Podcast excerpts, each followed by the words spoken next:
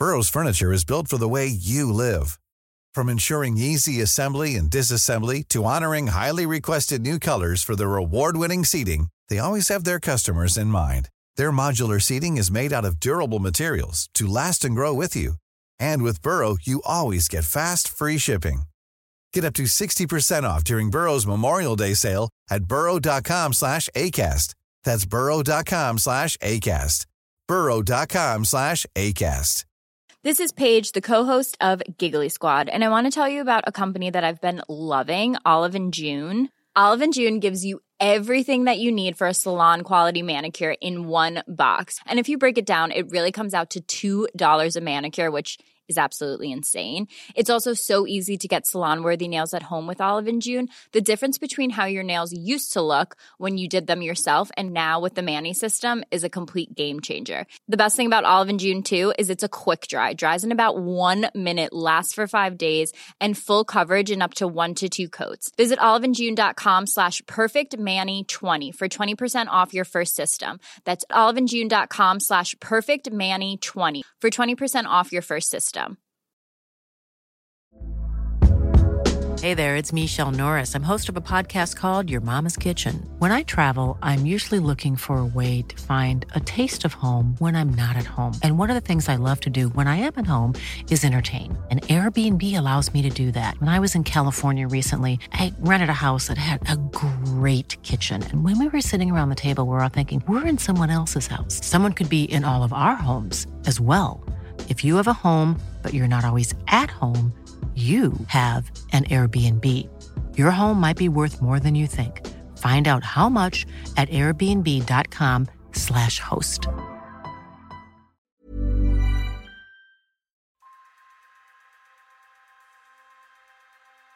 Hello and welcome to Streets Ahead, your podcast. I say your podcast; it's actually um, Laura, Adam, and my podcast. But um, you can kid yourselves if you want. Uh, your podcast dedicated to all things cycling and walking in the UK and beyond. Uh, which we claim every week. I hope it's true. I hope someone out there is listening. Uh, my name is Ned Boulting. I'm Laura Laker. And I'm Adam Tranter. Now, um, in this episode, we do have a guest who's going to be joining us uh, fairly shortly. Um, and that is Katie Pennick, who is from the uh, Transport for All organization. And we're going to be talking about accessibility uh, for disabled people, amongst other things, with Katie, because she's done some excellent uh, research into that, as have her organization. So that's still to come, uh, Laura and Adam. But before then, before Katie joins us, one or two bits of news, aren't there, um, of kind of relevance, well, really, to stuff we've been talking about now for the past year. Um, some interesting research, Adam, which has uh, which has emerged courtesy of uh, Professor, as I now understand she is, uh, Rachel Rachel Aldred. Yeah, that's that's right. Um, there's a, a, new study out that says that low traffic schemes uh, benefit the most deprived Londoners, uh, according to the to, to the really quite in depth uh, research um, here. So, it examined around 400 filters created uh, in London over the last year, and of course, a lot of the um, uh, a lot of the discussion from people who are opposed to LTNs is that they uh, tend to shunt vehicles from richer residential areas onto roads lived in by more deprived people. Um, and that doesn't seem to be the case. It's been using this data modeling to compare streets, including occupants' age, ethnicity, disability, employment, car ownership, um, and the government's own index of multiple uh, deprivation. And so they're able to work down to micro areas of around 300 um, residents and and people without cars uh, were more likely to live in an in, uh, in an LTN uh, and Black, Asian, and minority ethnic uh, Londoners were slightly more likely um, to live in LTNs uh, than white residents, although this did vary by ethnicity, with Asian people slightly less to do so. So yeah, the, this is this is really interesting stuff, and it's it's kind of caused, like as you would expect, a a, a, debate um, on uh, on on the data, and, and really this is quite uh, quite detailed stuff, and it, it it reminds me of this thing we keep coming back to is the original kind of comment was show us the data, show us the data, and now it's no, not that data. That data's wrong um, from from the opponents, and and and that seems a little unfair because this is really really in depth stuff from a from a, a leading professional. Um, the data from my reading of it, Laura, did, did seem to suggest that, um, and I think Adam kind of almost alluded to it there, that whilst uh, it's incredibly positive in certain boroughs and certain areas, it is actually because these um, schemes are put in under the auspices of each individual uh, borough council in in um, in London, of which there are many different mm. types and many full stop.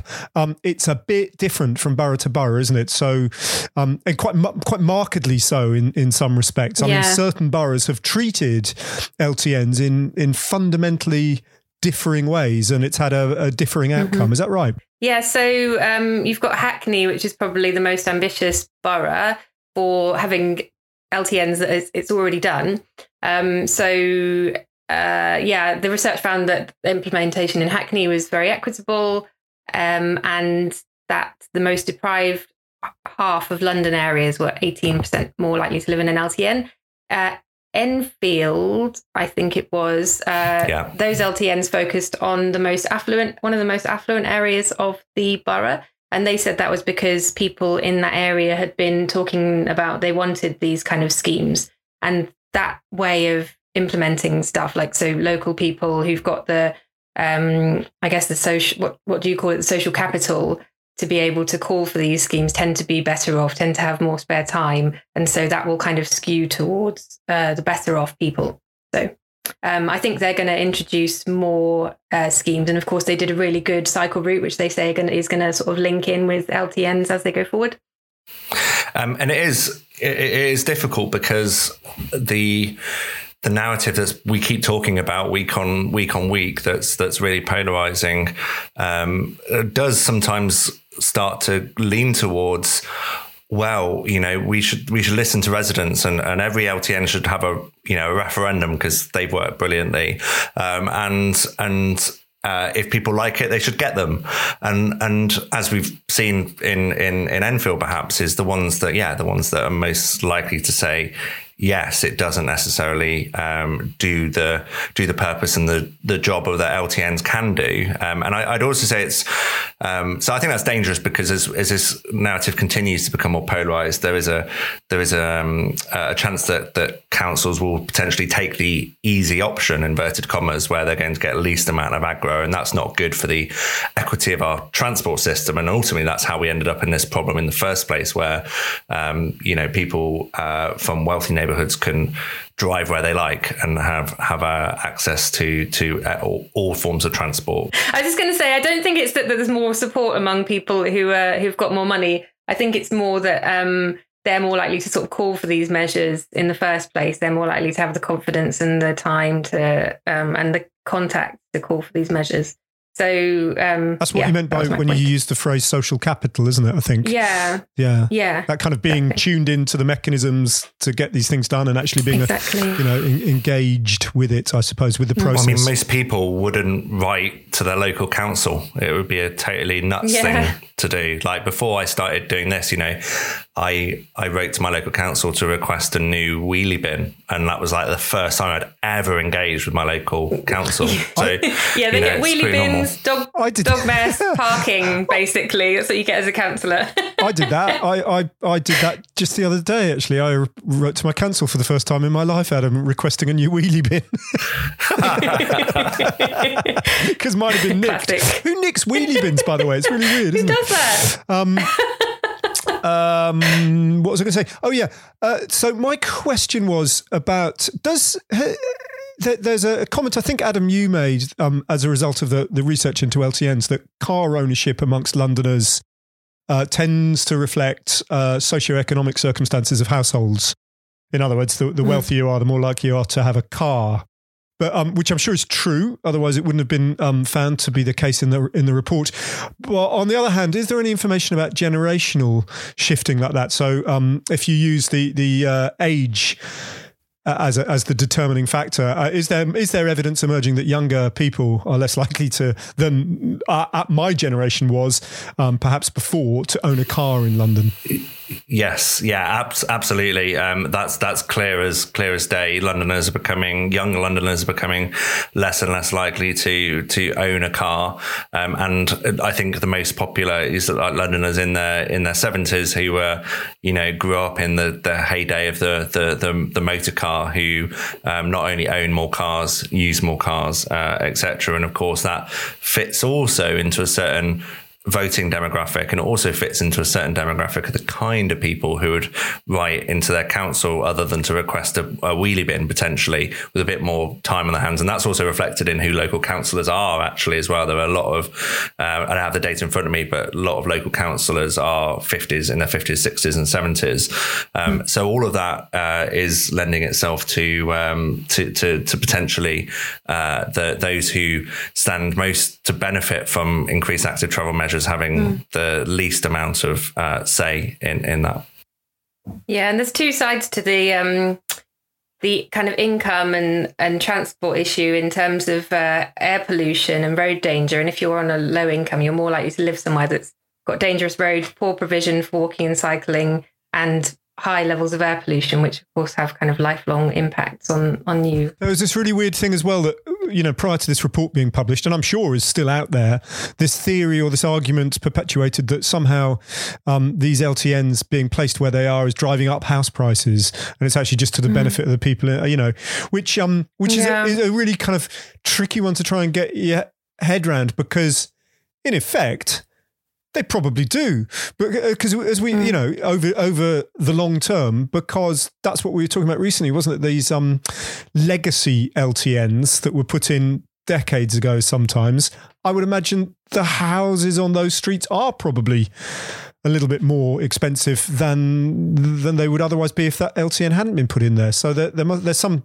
truth in that as well, isn't there? Yeah, I think there's a couple in kind of outer um, London and the kind of suburban areas, and they're not particularly um, wealthy areas. There's one in Leicester that's quite old, and that's in an area that hasn't really gentrified, but that's kind of Leicester's a different a different thing, and they've got kind of different um, different demographics, different population, and different kind of changing patterns. But um, yeah, I think yeah, it's a tricky one, isn't it? Because um, any improvement to the street, especially in in sort of cities where uh, spaces at a premium, house prices are going up, rental prices are going up, anything that kind of improves the area uh, is going to cause concern for people on low incomes or people who are renting and don't want to, their prices to go up. Also, in, in London, especially where this data was, this I say data, this analysis was done um, about house prices.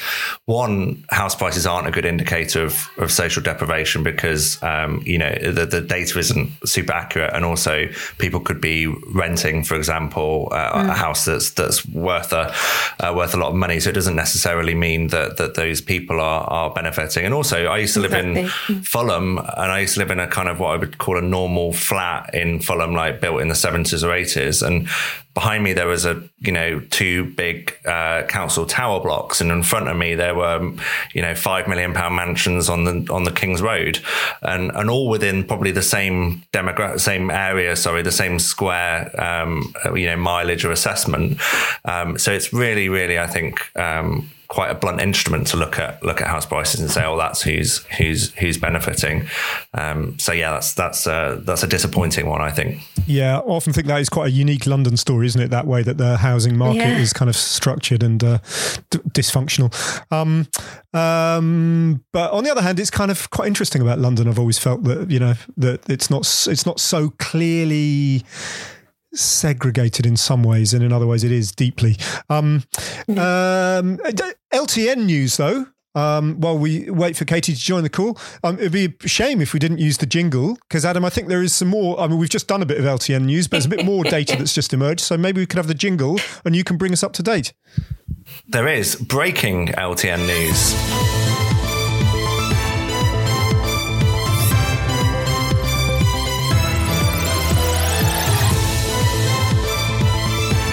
Live from the Streets Ahead newsroom, it's LTN. Um, so uh, Claire Holland, who's the cabinet member for uh, for Lambeth, um, responsible for transport, has revealed the data from the monitoring of the Railton low traffic neighbourhood in South London, um, showing that car traffic down is 31% across the area, HGVs are down 23% across the area, and cycling is up uh, 32% across the area and up 51% within the low traffic neighbourhood. And, and uh, a lot of discussion is always around what happens to the roads and the boundary roads. And the traffic around boundary roads is also showing uh, that to be down as well. So uh, Loughborough Junction uh, is down 7%, Brixton End of Coldharbour Lane is down 10%. So it's showing that the LTN is doing uh, pretty much what it's what it's supposed to do. Lambeth has been one of those boroughs that's been particularly uh, behind the LTN scheme and um, has also attracted some of the most fierce criticism as well. So that kind of seems to be part of the parcel. Um, I'm very pleased to say, though, our guest has uh, logged in and signed up and joined us. Hello, Katie. Uh, my name's Ned. Nice. Hi, nice lovely to meet, to meet, you. Hi, how are you? Very well, thank Hi. you. Thank you for taking the Hi. time. Adam and Laura, I guess you know much better than me. We're meeting for the first time. Um, just to introduce, and this time we're talking about Pave the Way, an influential report uh, by disabled transport charity by the name of Transport for All, and that's why we're talking to Katie about the impact of emergency active travel measures uh, on disabled people, and very importantly, the improvements uh, that are needed. So, um, Katie uh, Pennick, this is um, this is our kind of second consecutive episode where we've tried, as three non-disabled people, to get our heads around this incredibly important uh, subject that you know by ourselves and other people seems to be permanently overlooked in the discussion. Um, last in the last episode, we spoke to um, so, I'm sure someone you know extremely well, Isabelle Clement, uh, who was uh, incredibly enlightening in all sorts of ways. But I think She's great. she is great. The conversation we had with Isabelle was partly predicated on the work that um, you had done prior to that. Um, so uh, I, I guess tell us what it was in the first place. This study, Katie. Those are very big shoes to fill. I am um big fan of Isabelle Clement. She is absolutely brilliant. Um, and great that you've got a chance to speak to her as well. Um, so just to yeah reiterate, I'm Katie. I'm from Transport for All, which is a disabled people's organisation that campaigns for accessible public transport and inclusive street design.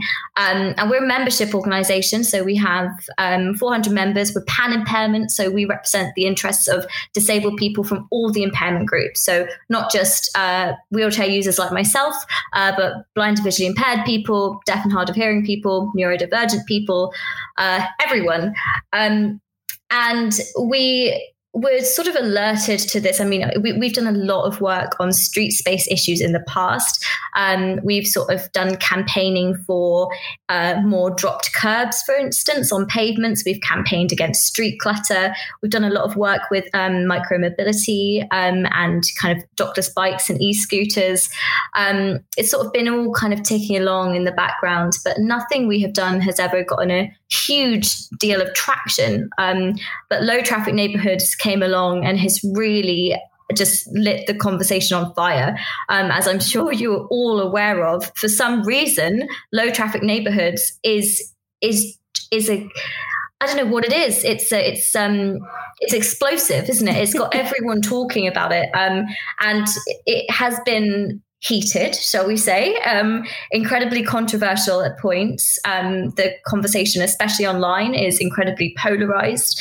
People do feel very passionate about it.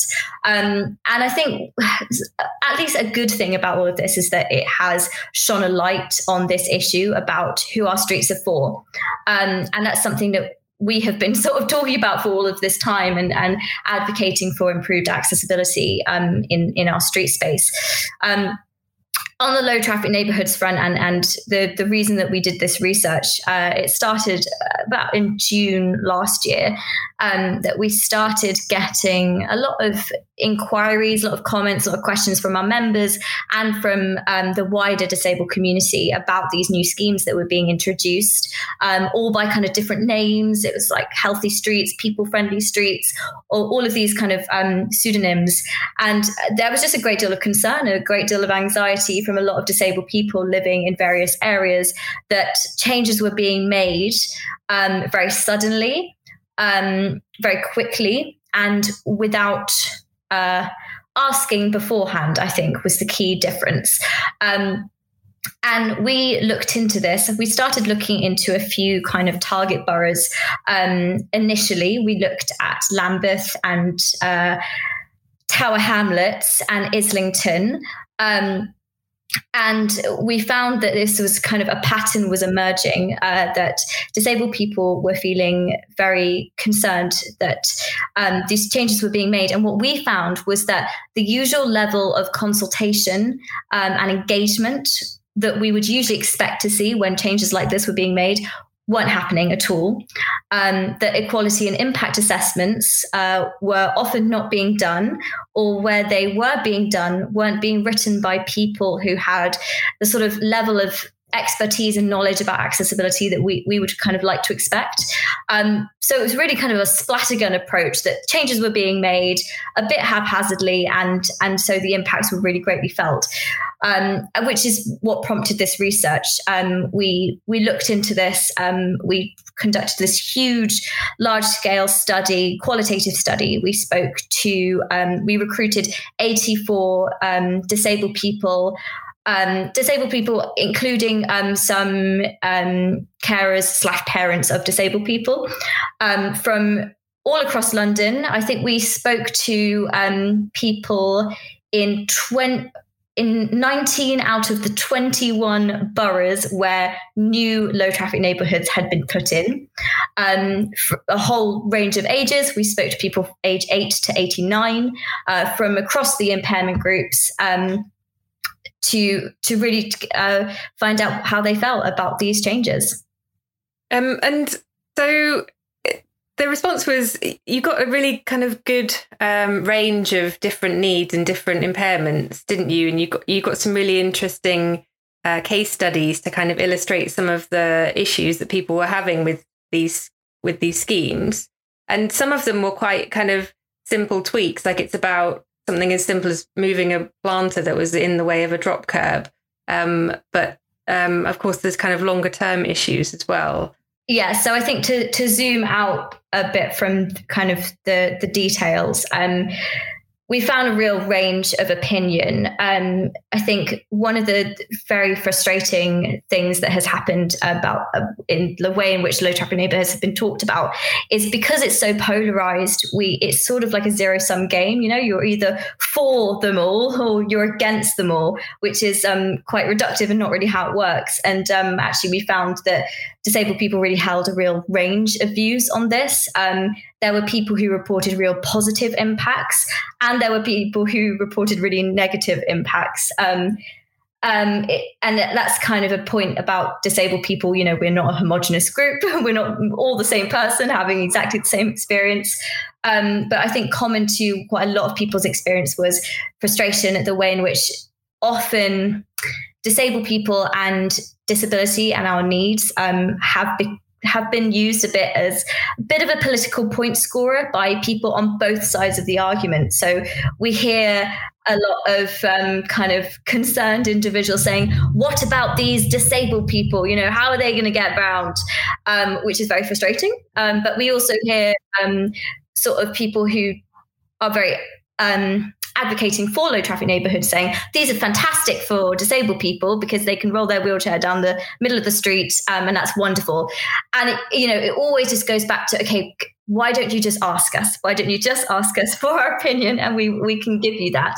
Um, and so that was kind of the core of this research. Um, and so, yeah, in terms of positive views, um, positive impacts of low traffic neighborhoods, there were there were loads of them. Um, so for people, particularly those living inside a low traffic neighborhood, um, they experienced a reduction in traffic, um, in vehicles on the roads, um, and the associated benefits of that. So less traffic meant that the streets were quieter, which means there was less noise, which meant there was less sensory overload, which was particularly welcomed by people um, who were neurodivergent. Um, it led to often more pleasant, uh, more safer journeys. Um, there was a wonderful story of a, of a man I spoke to who um, was a parent of a young primary school age child uh, who was visually impaired. And he was saying, you know, his son is around about the age now where he wants to start walking to school by himself. Um, his older brother is doing it, all his mates are doing it. But at that time, they, uh, as parents, they just felt that it really wasn't safe for him to walk to school um, because he's visually impaired. Uh, that there's an added layer kind of of danger there of, of not being able to see when the cars are coming, feeling safe crossing the roads.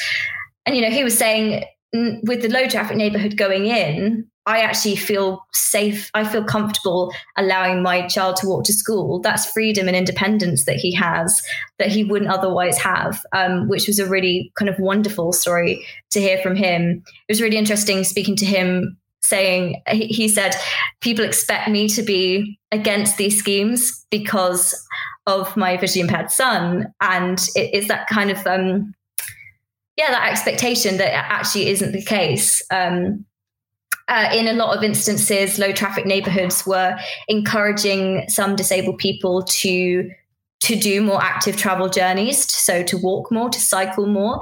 Um, people who were cycling and walking more reported a huge increase to their physical health, to their mental health. You know, all of the kind of um, the, the benefits that you were kind of wanted to see from low traffic neighborhoods, uh, which was all great and really great to see. Um, however, I think the key element to this was is that these benefits couldn't unfortunately be enjoyed by everyone um, because there were a huge number of disabled people that we talked to um, who faced kind of additional barriers uh, to active travel. Um, who weren't able to access these benefits and who also, on top of that, were negatively impacted. Um, so, for people who rely on the car as pretty much their only, the, the only form of transport that is available to them, these are the people who are very disproportionately impacted. Um, and these people reported an increase in their journey time. And that, that's you know that's um, understandable to see. You know low traffic neighborhoods are meant to inconvenience um, driving um, and are meant to make um, short car journeys longer. Um, but for these people, you know, um, longer longer journeys in the car were more exhausting. In some instances, there was worsening of impairments, particularly if you're sitting down for a longer time. Um, longer time spent in the car was um, more expensive, more money spent on petrol, more money spent on taxi fares. Um, you know, I heard from uh, someone who is on Universal Credit who was saying it really isn't a case of, oh, it's only 10 minutes more in the car you know you, that's fine. I have to i'm you know counting pennies and i i just simply cannot afford that much more in petrol. And it's now got to a stage where i'm i'm having to make extremely difficult decisions based on which trips i now do. Um, there were implications for carers, um, particularly people who were kind of providing care and support for multiple people um, across London. You know, this doesn't happen just in one borough, but people making trips from place to place who have to use the car, who are facing longer journeys, which meant that was actually less time spent with their client. Uh, so disabled people actually receiving less care. Um, and this is obviously being compounded by the the impact of COVID, um, which is a, a, a, huge topic in itself. But um, you know, COVID has really hugely impacted disabled people and access to kind of help and and care in that way as well. So these were huge benefit, huge huge negatives, and I think. It, it's really difficult to have conversations about low traffic neighborhoods and zoom in to the details of you know the, the minutiae of of which bollards are placed where because for us certainly it's actually about zooming out and it's about looking at low traffic neighborhoods in the context of what is really an increasingly inaccessible and hostile transport system. And I talked about these group of people um, who don't have access to the benefits of low traffic neighborhoods. These are the people who, you know, we're really we're really concerned about because um, they don't feel the impact of low traffic neighborhoods. um, and they don't have access to other forms of transport. You know, in London, only um, 81 out of the 270 uh, tube stations have some degree of step free access. I say step free, that's what TFL says, step free, but actually, in half of those stations, there is still a step to get onto the train. You know, it's step free is only down to the platform, but then there is a step to get on the train. You have to get a manual boarding ramp out. And then there's issues there with sometimes um, the staff uh, don't have the key to the ramp or the staff, uh, there's miscommunication. They don't make, meet you off the other side with the ramp. Um, so we're talking a handful of tube stations which are kind of independently accessible. Um, there are problems with buses uh, when ramps full, uh, fail, uh, when the uh, buses are full, when buggies are in the priority spaces. Um, and, and again, you know, the, talking about the streets as well, the streets are incredibly inaccessible. Uh, there's a huge problem with street clutter, with the lack of drop curbs. Um, with A boards, uh, this is being exacerbated by COVID and the kind of social distancing measures.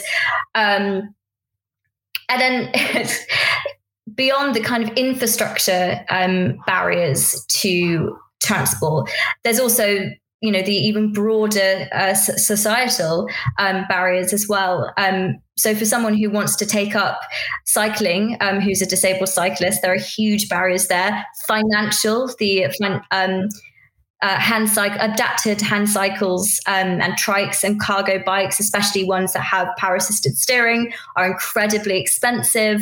Um, a lot of disabled people don't know about this option, aren't aware that they are able to cycle, that this is an option for them.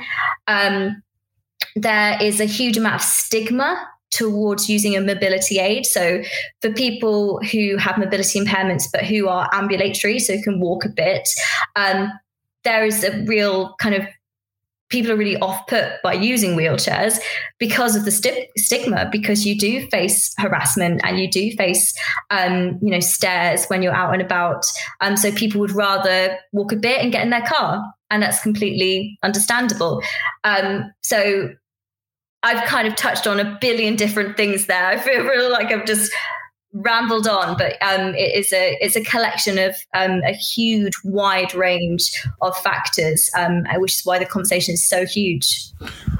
Katie, what would be um, the most um, straightforward and uh, acceptable solution to this quite intractable problem that you've outlined about uh, car usage?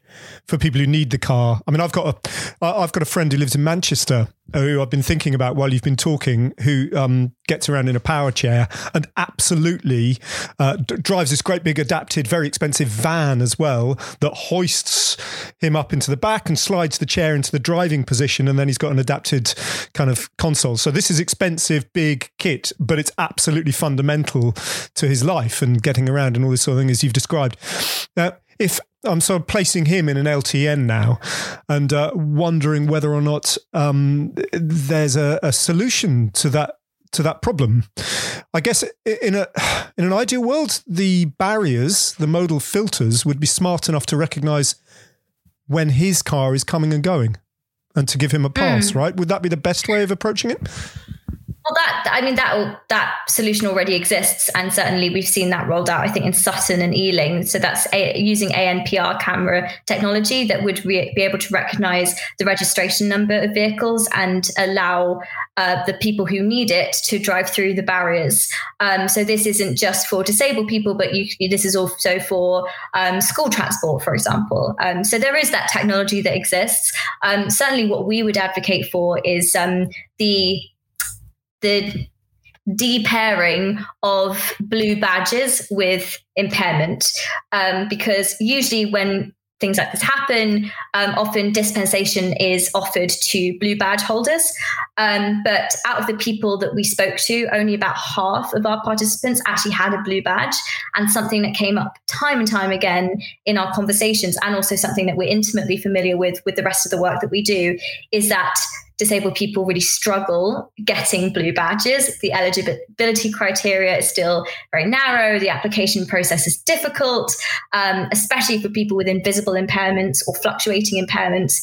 Um, there are so many issues around that. So we wouldn't want to see a sort of like easy, okay, blue badges can drive through the barriers, job done. Um, it's a little bit more complicated than that um, to ensure that everyone who needs that uh, dispensation has it.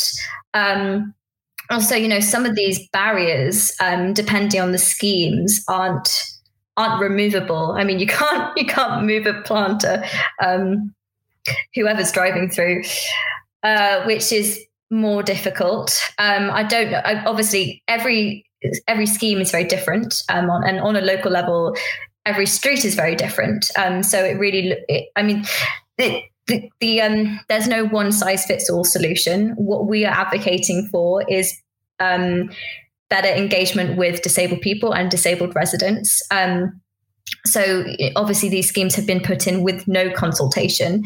Um, prior to that, usually what would happen is you had some degree of consultation. You know, you had an open public consultation where a council would demonstrate their plans and pub- public the members of the public could comment on it.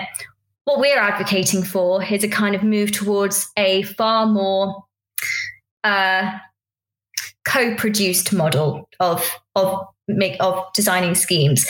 The idea of starting out with a blank canvas the acknowledgement that you don't know what is what will work for disabled people um, and in inviting disabled experts to contribute and help shape these schemes and draw up plans in such a way that will actually benefit the the most people and and not not exclude people and would you say that councils are listening since the report has come out? Have you noticed any, you know, olive branches being, you know, we got it wrong, we're going to do better? Because I think I think everybody can probably agree that uh, the consultation process has been suboptimal for um, for everybody, and I think that's one of the big realizations of uh, of of these schemes. You've got to take people even even away from the kind of critical need to to consult uh, in relation to people's accessibility, you have to bring people along on a journey with you anyway because you need to explain why you're doing this, how the status quo isn't acceptable, all of these things, and that, that's not been done very well. So, have you noticed any change since the report's been released? Yeah, a huge amount of change. Um, I mean, we're absolutely chuffed with the impact that our work has had. Um, it's it's really wonderful to see uh, the way in which this has been picked up. Um, yeah, a lot of things have happened. Um, obviously, in a moment of serendipity, uh, about two days before we published our report, obviously we got the High Court ruling, um, which essentially said all of the same things that we put in our conclusion. So we that was uh, useful in terms of um, getting people to notice. Um, but yeah, in terms of the, on the engagement issue, I think I, I completely agree. Like no one is. I don't think anyone looks back at the past year and looks at how the schemes were put in and and thinks yeah, that was great. That was really, really good. Um, I think that we are obviously aware of the huge constraints that everyone has been working under. Um, and we have heard from a, a huge number of uh, local authorities who've got in touch to say, we totally understand that uh, the way things that were done is not the best way to get people on board. And we want to we want to do better moving forward. We're really keen to um, to understand the ways in which we can design schemes that will not just ex- not exclude disabled people, but actually benefit disabled people. Um, and we are now working or in the process of kind of drawing up plans for partnerships with a whole range of local authorities um, across the UK, which is really good to see. Um, in terms of TFL's response, um, we uh, that that is a, a, an ongoing conversation. Um, we I think we're waiting for their sort of like official uh, response to what we have suggested. Um, I think that will be coming out in the next uh, week or so. But um, I know that they are working on redoing their guidance to uh, boroughs for kind of implementing new schemes going forward. Um, and again, yeah, I think just the, the, the biggest thing we want to see is, you know, the this is something that we kept talking about in our report. What we had before wasn't good enough either. So we're not, we don't want things to go back to the way they were before.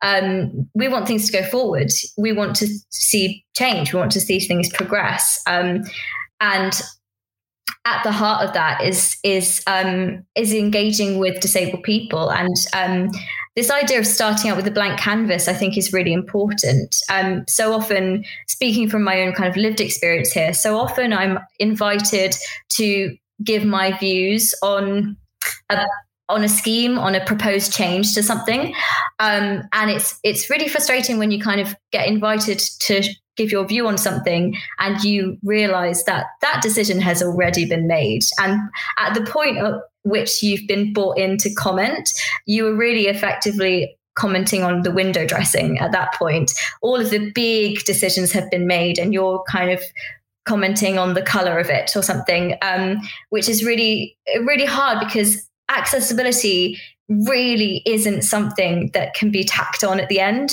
It just doesn't work like that. Um, something that we is really fundamental to us is the idea that accessibility is as important as any of those other huge big ticket things. Sustainability health and safety um, all of you know all of these things.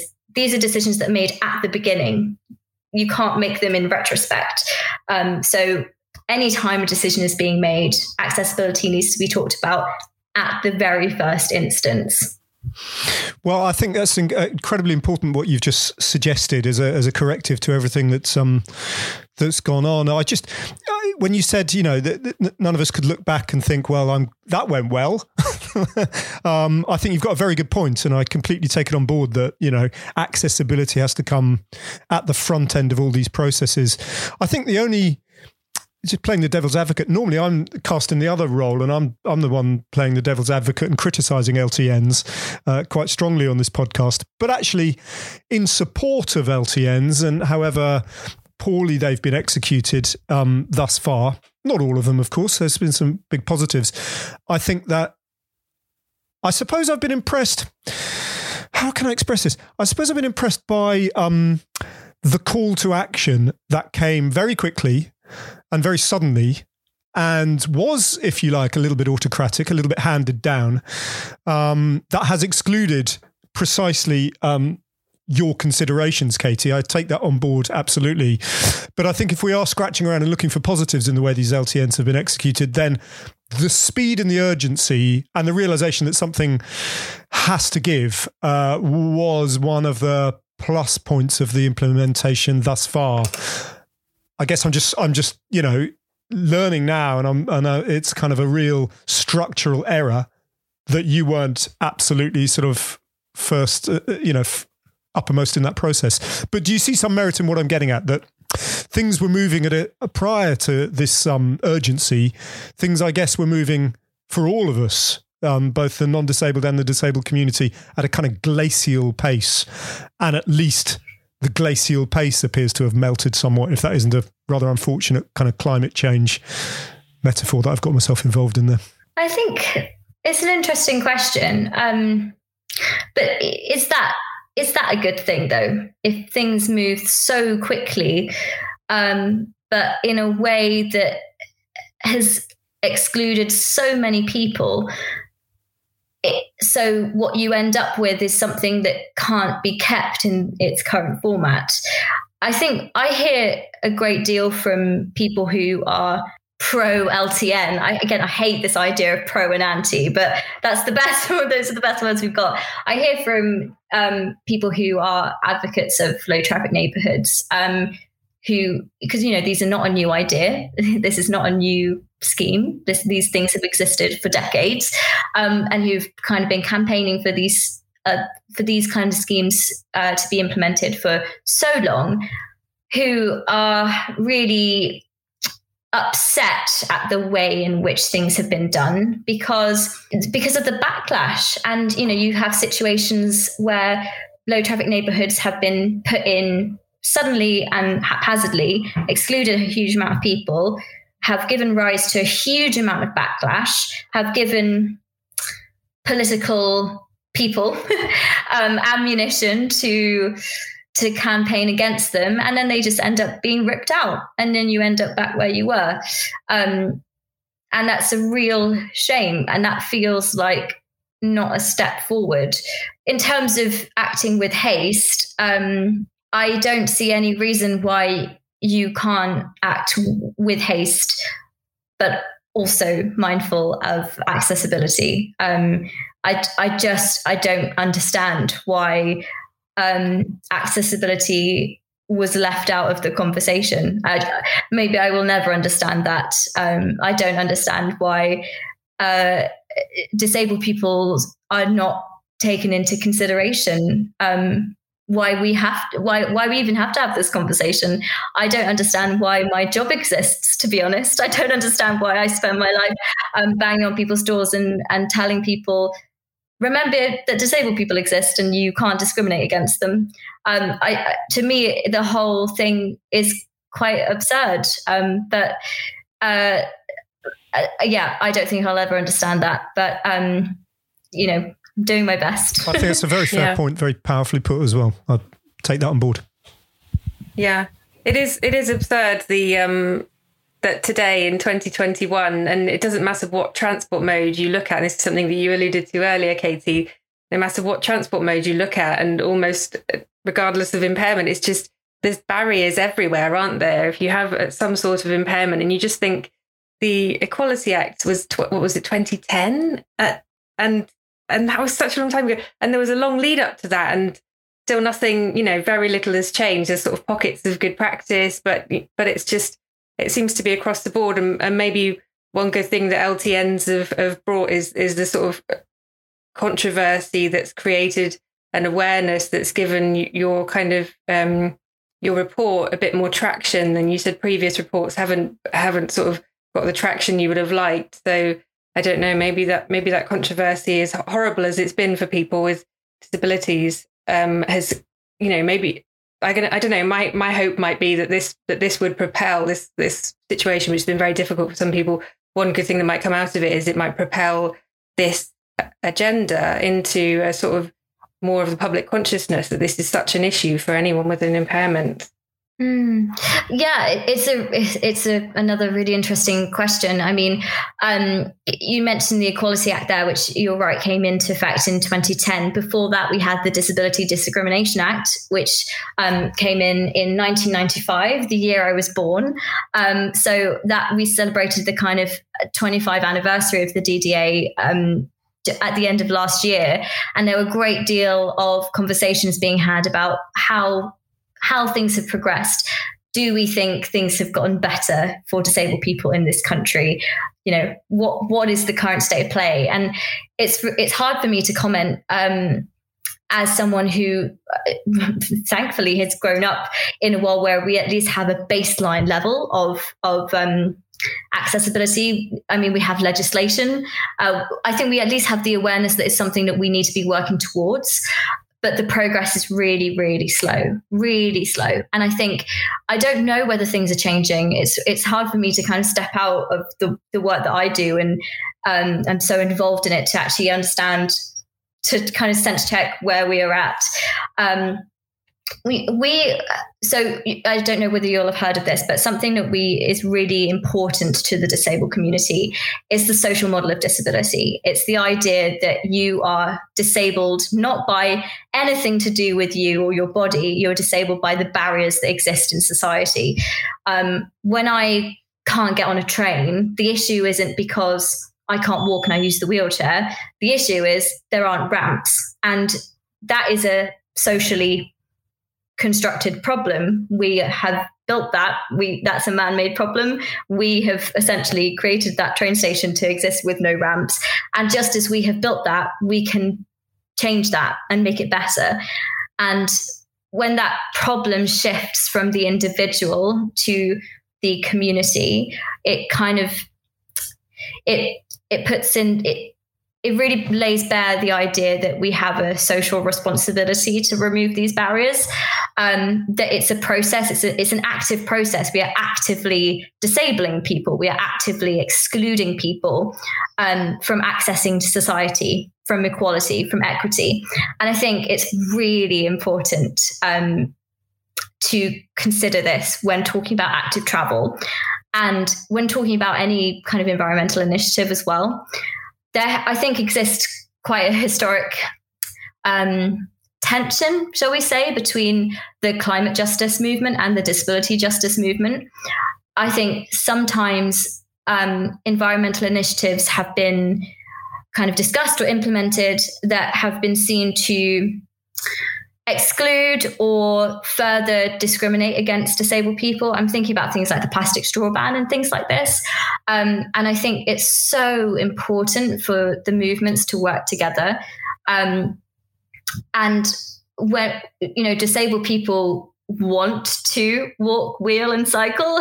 we, you know, we want to make more active travel journeys. Um, and you know, zooming out to think about the the environmental impact of this, you know, disabled people are, um, are will be among the worst hit by the effects of climate change. Um, and it, you know that's especially true for things like air quality and pollution especially when you think about people who have respiratory diseases so it's really important to include disabled people in the environmental movement and to sort of bring disabled people along um, in within active travel. And that's why it's so important to think about it in social model thinking to think about the barriers that exist and what we can all do to remove these barriers.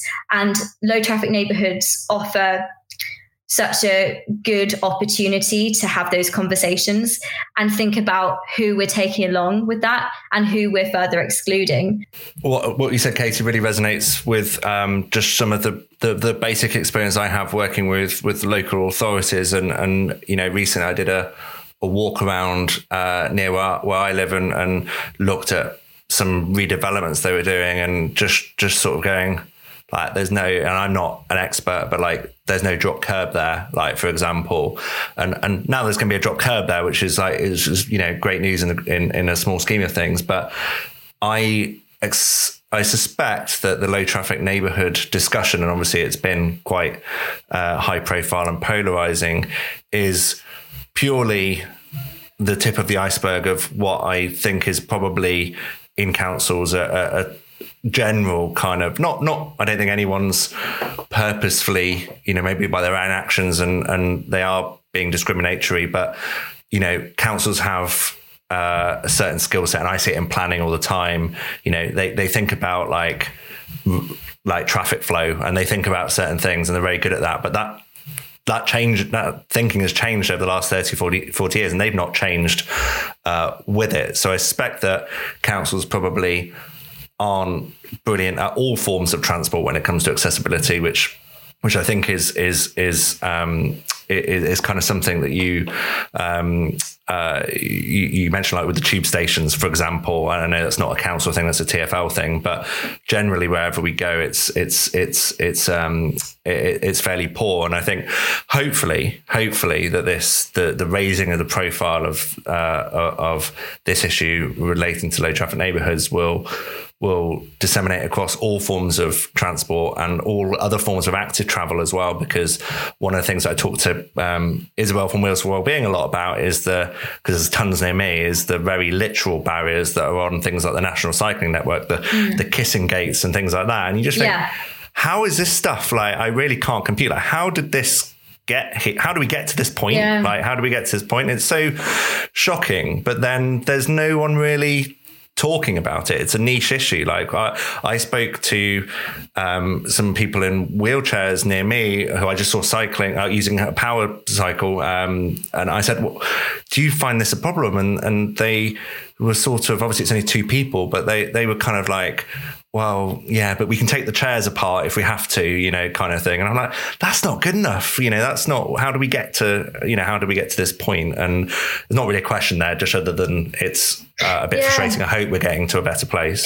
It's, it is, I mean, this is like my entire job is, is this question. Um, and it is, it is baffling. It's, this is you know one of the solutions we kind of proposed in our report is something you could do that would be very productive is in any place where you were putting in new street space initiatives. So whether that is a low traffic neighborhood or whether you're putting in new cycling infrastructure or whether you're widening pavements or whatever it is you're doing to the streets, okay, have a look round, let, do an audit, do an accessibility audit and try and remove the barriers that the very many barriers that exist in that area because you're there already you're doing you're making changes to the streets. So okay there's a there's a curb that hasn't been dropped asphalt that you know remove this um kissing gate or whatever it is just you know those kind of smaller things.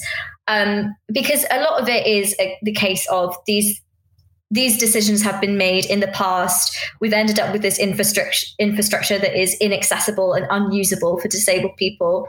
And I understand that that is the result of disabled people not being visible and present in decision making in the past. Decisions have already been made. You know, that's certainly true of the tube, Victorian infrastructure. I'm not for a second saying that it would be easy to install lifts in all of the stations overnight.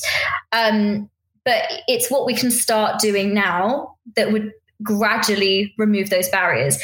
And that that's fine. And that, that, you know that is that's good. That's productive. That's going in the right direction. What really frustrates me is the things that go in now new things that get put in that aren't accessible. For me that's unforgivable. And it's especially true when thinking about these big expensive uh, decisions such as acquiring new rolling stock for trains, for example. Um, there's a I okay, I won't give names, but there there's a very large and very well used station um, that used to have step free access um, onto their trains. That's step free as in actual level boarding from the platform to the train. Um, they have acquired new rolling stock for their trains their trains are now slightly higher. So that's gone from being a step free um, level boarding station to needing a ramp. And that is rolling stock only gets replaced every what 30 to 40 years. So we now have a situation where that decision has been made. We've acquired this new rolling stock that has set us up for a legacy of inaccessibility for the next 30, 40 years. To me, that's unforgivable because these are decisions that are happening now, and we really should know better. We should at least know to be talking to the right people. I understand that people are not experts in accessibility. No one can be an, access, an expert in absolutely everything, um, but it's about seeking out the the experience, the expertise, and the opinions of the people who are going to be dramatically impacted by these changes. Um, when I see cycle cycling infrastructure being put in, and I see cycling infrastructure which is too narrow for a trike, or with steps into the cycle lane, or I see um, you know filters where you have to disembark that is immediately unusable for disabled cyclists unusable it, you know it's and it's it's not I mean, yeah, I suppose you know some some people are able to get off their chair and take apart the chair. For a lot of disabled cyclists, they cannot do that. Um, and you know, these are this is new things going in that aren't going to be replaced for a long time. And it's about this legacy that we're creating. You know, the decisions that are getting made now set us up for decades in the future that we'll still be having the exact same conversations. Um, and, you know, kind of putting my lived experience hat on, speaking from a personal perspective as a as a wheelchair user, I can't tell you the impact that has on me as a person, on my on my emotional state, on my sense of of belonging in this world. Every time I go to a park and there are steps to get into the park, or if I want to go along uh, the New River Walkway to go for a nice walk around um, the wetlands, and there suddenly is a load of steps, so I have to go along Seven Sisters Main Road instead, or you know, every time I have to make these small decisions of of changing the way that I go because the nice green walk isn't accessible to me every time i do that that is sending me the message of essentially you're not welcome here or you haven't been thought of in in this and it really does it, it, it just does make you feel so excluded and so kind of othered and removed from the world. Um, and I think it's no surprise that disabled people um, feel so completely uh, forgotten about, really, and completely um, left behind a lot of the time. Um, and that's it's yeah, a, a real, real shame. Uh, you're really sad to see. Well, Katie, our time's up. I mean, thank you so much for coming on and, and um, making these points. And uh, they're more than points. Just calling them points kind of like almost does them a disservice. It's a urgent paradigm shift that's required, and um, you've articulated it brilliantly. Um, I've got I've got I've got masses to go away and think about. So um, and I hope everyone Good. everyone listening um to the podcast takes that away as well because um you've done your job over the last hour. Thank you very much, uh, Katie. And I know the report as well took you, I, I gather, six months of your life to, to, put together as well. So thank you for that. It's certainly had an impact, and I'm glad you're getting some sort of positive feedback from the stakeholders, you know, and inching it forward. Hopefully, it can we can change it from inches to great big giant leaps um, and and change change the way we're all going about things the the biggest thing is that this is a this is an open conversation yeah. this is a dialogue and i think I, I, certainly from my perspective anyway the conversation is all is has been so polarized and so heated and and quite nasty at some points and i i, I really hope i want to bridge that gap a bit more and i understand that there is a lot of learning and a lot of understanding that needs to happen. Um, I'm I'm just I, I'm hopeful that the conversation kind of can move on in a more in a more productive way. Um, but thank you so much for having me. It's been lovely to speak to you all. Well, there we go. Do let us know what you think. I say this every time um, using the the handle at Pod Streets Ahead. Rate us and review us and spread the word as well. Share the podcast with anyone who you think might enjoy it, and uh, we'll see you all next time. Bye. Bye.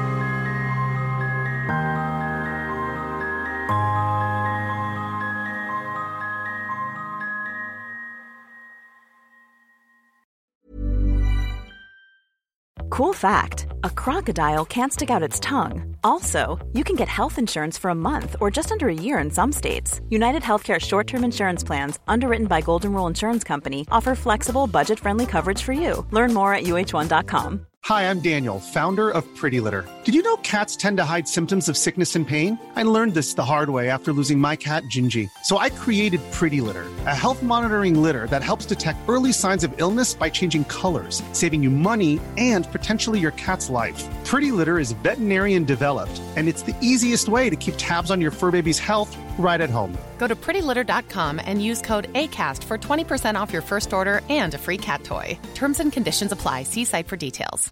When you make decisions for your company, you look for the no brainers. And if you have a lot of mailing to do, stamps.com is the ultimate no brainer. It streamlines your processes to make your business more efficient, which makes you less busy. Mail checks, invoices, legal documents, and everything you need to keep your business running with stamps.com.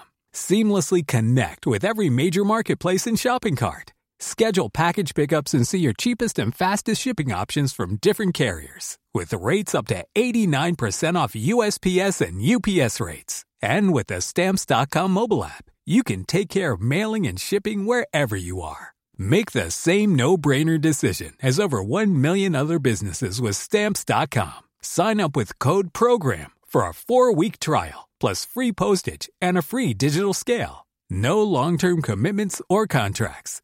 That's Stamps.com. Code PROGRAM.